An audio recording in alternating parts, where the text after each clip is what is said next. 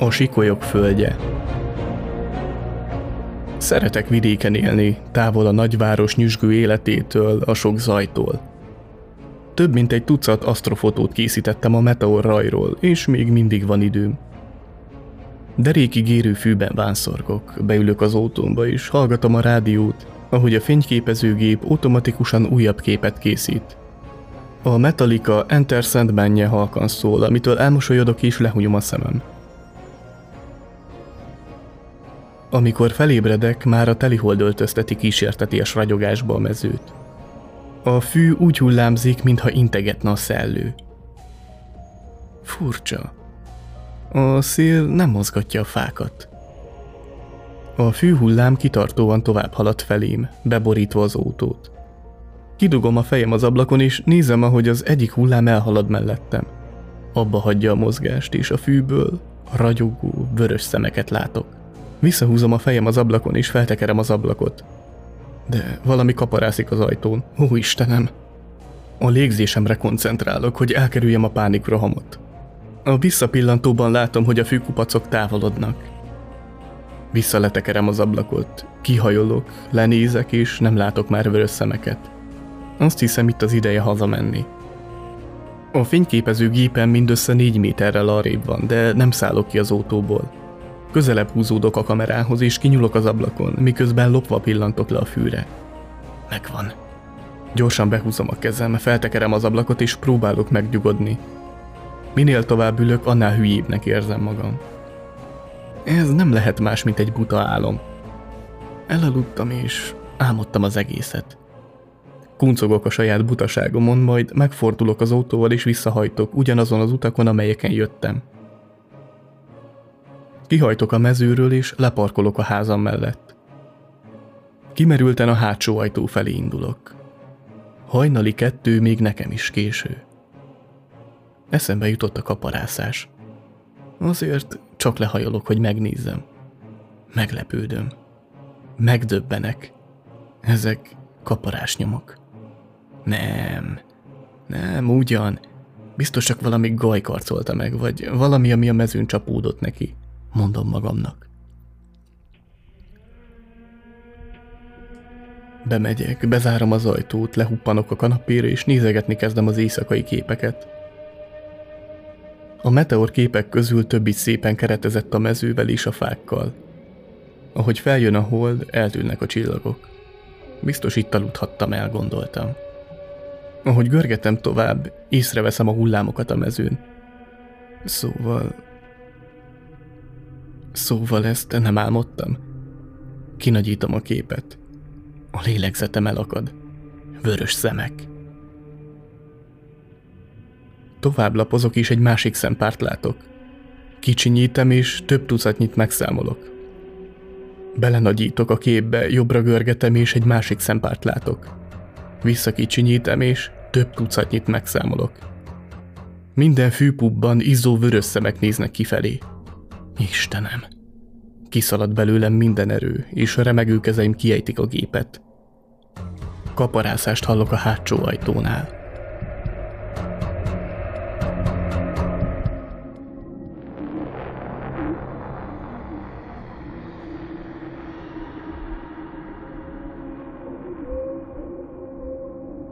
Túra. Mindez egy túra során történt 3 évvel ezelőtt. Egészen fiatalkoromtól kezdve sportos alkat voltam. A szüleim beirattak egy sziklamászó tanfolyamra, amikor még mindössze 12 éves voltam. Évekig edzettem, és mindig is imádtam a természetben tölteni az időmet. Kirándulni mentem Utah közelében a hegyekbe. Csodálatos volt a hangulat, miközben sűrű erdőkben sétáltam, és a környéket körülvevő hegyeket bámultam. Az erdőnek más hangja van, mint bármely más tájnak. Hallottam a bagyok huhogását, a szél süvítését, és sok ismeretlen erdei lény neszelését a hatalmas fák és sötét bokrok között. A nap ragyogott, de az erdőt égbetörő, lombos fák borították, ezért napfény alig érte az erdő talaját. Természetbarát lévén szokásom volt madár lesni is. Mindig magammal viszem a távcsövemet, ha kirándulni indulok. A körülöttem lévő természet olyan csodálatos volt, hogy teljesen elvesztettem az időérzékem. Miközben azzal voltam elfoglalva, hogy egy nagy, színes madarat néztem, amint az egyik fáról a másikra szállt, arra eszméltem, hogy hamarosan lenyugszik a nap. Kicsit meg is éheztem. Rengeteg időm volt még lemenni a dombokról, így gondoltam, előbb eszek, hogy energiához jussak. Leültem egy közeli fa alá, és elővettem a szendvicseket, amiket indulás előtt készítettem. Evés után felálltam, és a karórámra pillantottam. 17:30-at mutatott, ami a városban nem olyan késő, de az erdőben a délután éjszakának tűnhet. Elővettem a fáklyát, és meggyújtottam. Hatalmas villám csapott le a távolban ekkor. Felnéztem az égre, és észrevettem, hogy a sötét felhők összegyűltek fejem fölött, készen állva, hogy bármelyik pillanatban szakadni kezdjen. Nem számítottam esőre, hisz előtte ellenőriztem több forrásból is a várható időjárást, és mindenhol ragyogó napsütést, tiszta égboltot jósoltak, ezért nem hoztam magammal esőkabátot. Egy kicsit aggódtam, és szaporázni kezdtem a lépteimet. Fejben kiszámoltam, hogy fél óra egyenes séta után elérem a lefelé vezető utat. Séta közben folyamatosan a fejem fölött zúgó sötét felhőkre gondoltam, és a fák között sebesen süvítő szélre. 15 perc múlva nagy esőcseppek kezdtek aláhullani a fák fölött, és a következő pillanatban hatalmas zivatar tört ki. Izgalmas volt, de egyben ijesztő is. Egy mély, sötét erdőben voltam, egy zivatar kellős közepén. A szél annyira felerősödött, hogy alig bírtam menni. A nehéz esőcseppek elérve a bőrömet, szinte átszúrták azt. Fogalmam sem volt, hogy mit csináljak. Futásnak eredtem, de beleléptem egy gödörbe. Elvesztettem az egyensúlyomat, és elterültem a nedves talajon. Annyira hevesen esett, hogy nem vettem észre a gödröt. A zseblámpám egy hangos recsenés kíséretében eltört, és az ijesztő sötétség azonnal körülvett. Nagy nehezen feltápászkodtam. 10 perc séta után ebben a rémes viharban rá kellett jönnöm, hogy eltévedtem. Ránéztem az órámra, és este 8-at mutatott. Ekkorra már rég le kellett volna érnem a hegyről, miközben még mindig ebben a sűrű erdőben bolyongtam. Sehogy sem tudtam segítséget hívni. A vihar pedig percről percre nőtt. Hirtelen támadt egy ötletem. Felmásztam a közelemben lévő legmagasabb fára, és elővettem a távcsövemet. Ameddig a szemem ellátott, erdő borított mindent. Éppen akkor, amikor arra gondoltam, milyen szörnyű lenne ezen a fán éjszakázni, miközben ilyen vihartombol körülöttem, észrevettem egy sárga fényt az erdő bal oldalán. Kicsit rázumoltam, és láttam, hogy egy faház állott. Azonnal lemásztam a fáról, és rohanni kezdtem felé. Hajthatatlan voltam, mert ez volt az egyetlen esélyem, hogy túléljem az éjszakát. Kifulladva értem el a házat, és bekopogtam az ajtón. Van itt valaki? Kérem, nyissa ki az ajtót! A házból emberek halk hangját hallottam kiszűrődni. Újra kopogtam, és majdnem elsírtam magam. Hé! Kérem, segítsen! Eltévedtem az erdőben! Kérem, nyissa ki az ajtót! Az ajtó végre kinyílt, hangos, nyikorgó hangot hallatva. Egy férfi kukucskált ki az ajtó mögül, és rám mosolygott. Te jó Isten! Mi történt veled? Gyere be gyorsan! Nem haboztam, azonnal beléptem. Egy régi faház volt. A nappaliban volt 2 szék és egy faasztal. A hátsó falnál egy kis kandalló állt. A férfi adott egy törülközőt, és azt mondta. Ülj a kandalló mellé, az majd átmelegít. Megyek és szólok a feleségemnek. Hálásan bólintottam, és a kandalló elé húztam a széket, majd leültem rá.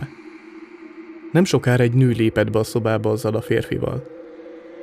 Még soha nem láttam ilyen szomorú arcot. Az a nő fáradtnak és idegesnek tűnt egyszerre. Arra gondoltam, hogy talán a váratlan érkezésem miatt lehet. De a férfi, mintha csak a gondolataimban olvasott volna, azt mondta, a feleségem hosszú ideje beteg. Kérjük, érezd magad otthon. A nő hátborzongatóan rám mosolygott, és azt mondta, igen, kérem, ne zavartassa magát. Sajnos gyakran elveszek a saját gondolataimban. A fiam, Igazi rostcsont. Sokszor táncol az idegeimen. Mosolyogva arra gondoltam, milyen meglepő, hogy ez a kis család itt él az erdőben. Autót nem láttam a ház közelében. Azon tűnődtem, hogyan tudnak itt boldogulni. Gyakorlatilag a semmi közepén, amikor a férfi azt mondta, megesik az emberrel, hogy eltéved egy ilyen hatalmas erdőben, ha nem ismeri elég jól. Mi már régóta itt élünk. Jimmy fiunk még a bagyoknál és az éjszakai lényeknél is jobban ismeri az erdőt. Elmondtam nekik, hogy kirándulni jöttem, és eltévedtem a hirtelen jött zivatar miatt. A vihar még mindig tombolt. Hallottam az üvegablak zörgését a szél süvítő hangjával együtt. Az eső már némileg alábbhagyott, de a mennydörgés és a villámlás kitartóbb volt, mint mindig. A nő felajánlotta, hogy vacsorázzak velük, de már így is eléggé szégyeltem magam, hogy csak így rájuk törtem hirtelen a semmiből. Mondtam nekik, hogy erre semmi szükség, csak annyit szeretnék, hogy meghúzhassam magam itt éjszakára, és ne aggódjanak, mert korán reggel indulok is. A férfi és a nő ismét elmosolyodott. A nő így szólt. Nos, még sok éjszaka van hátra. De ne aggódjon, a vendégünk éjszakára. Drágám, kérlek kísérd a vendégszobába, én megyek és elaltatom Jimmyt. A nappali melletti szűk folyosón érkeztünk meg a szobába. Két másik szobát láttam a folyosó végén.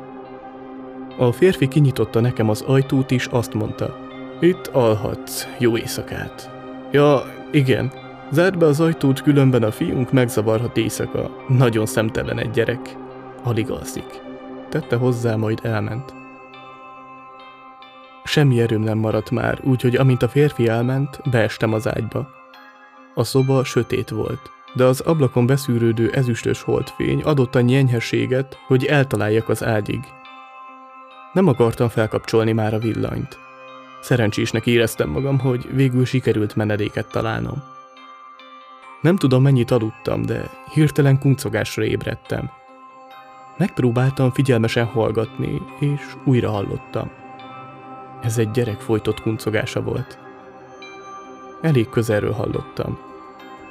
Eszembe jutott, hogy a férfi azt mondta, zárjam be az ajtót, de én elfelejtettem. Felkeltem az ágyban, és a szememnek kellett néhány másodperc, mire alkalmazkodott a szoba sötétjéhez.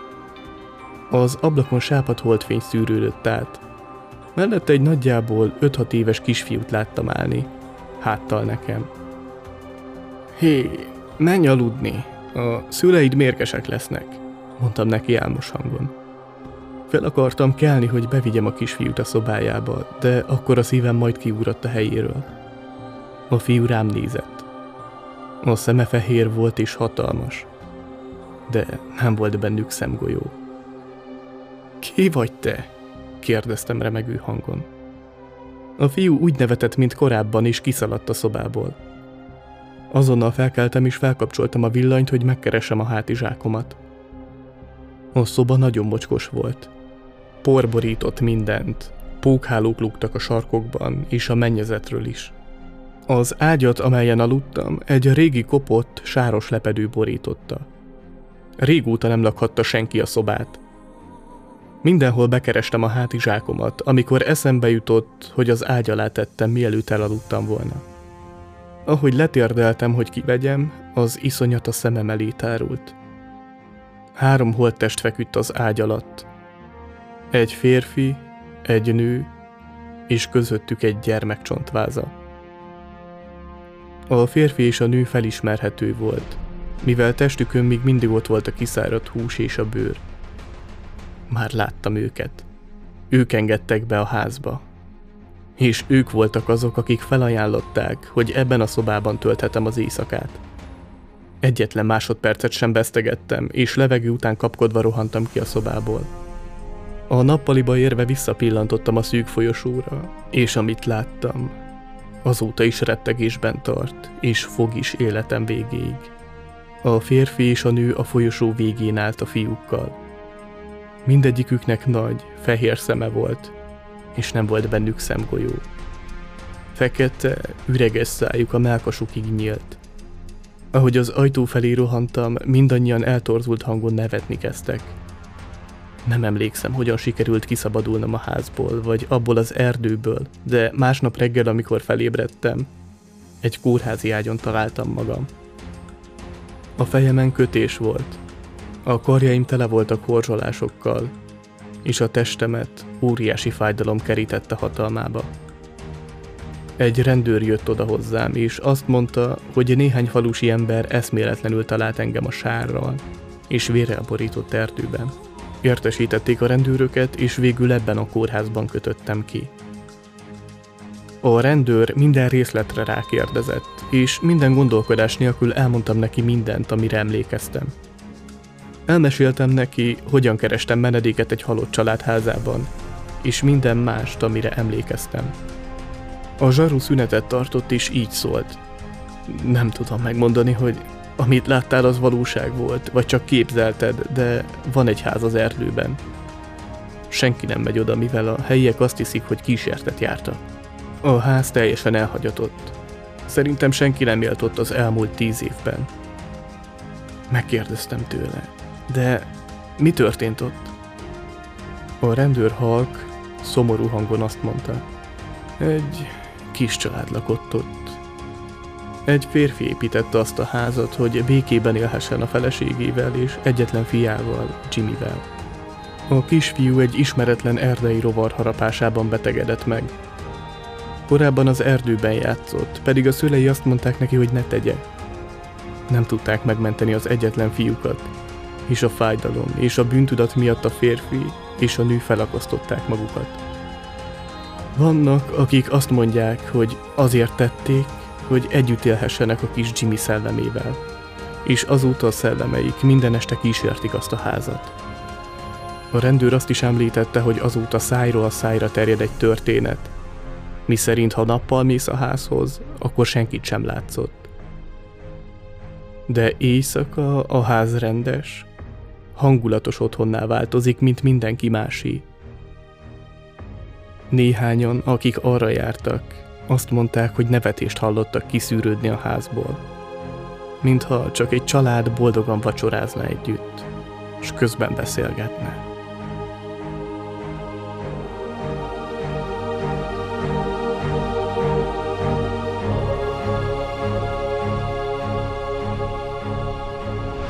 Ha tetszenek a történetek, és szívesen hallanál még hasonlókat az előadásomban, iratkozz fel a YouTube csatornára, de ha hozzám hasonlóan te is podcast rajongó vagy, akár borzonghatsz úgy is, hogy a kedvenc podcast platformodon hallgatod a műsoraimat. A YouTube csatorna és a podcastek közvetlen elérhetőségét a leírásban találod.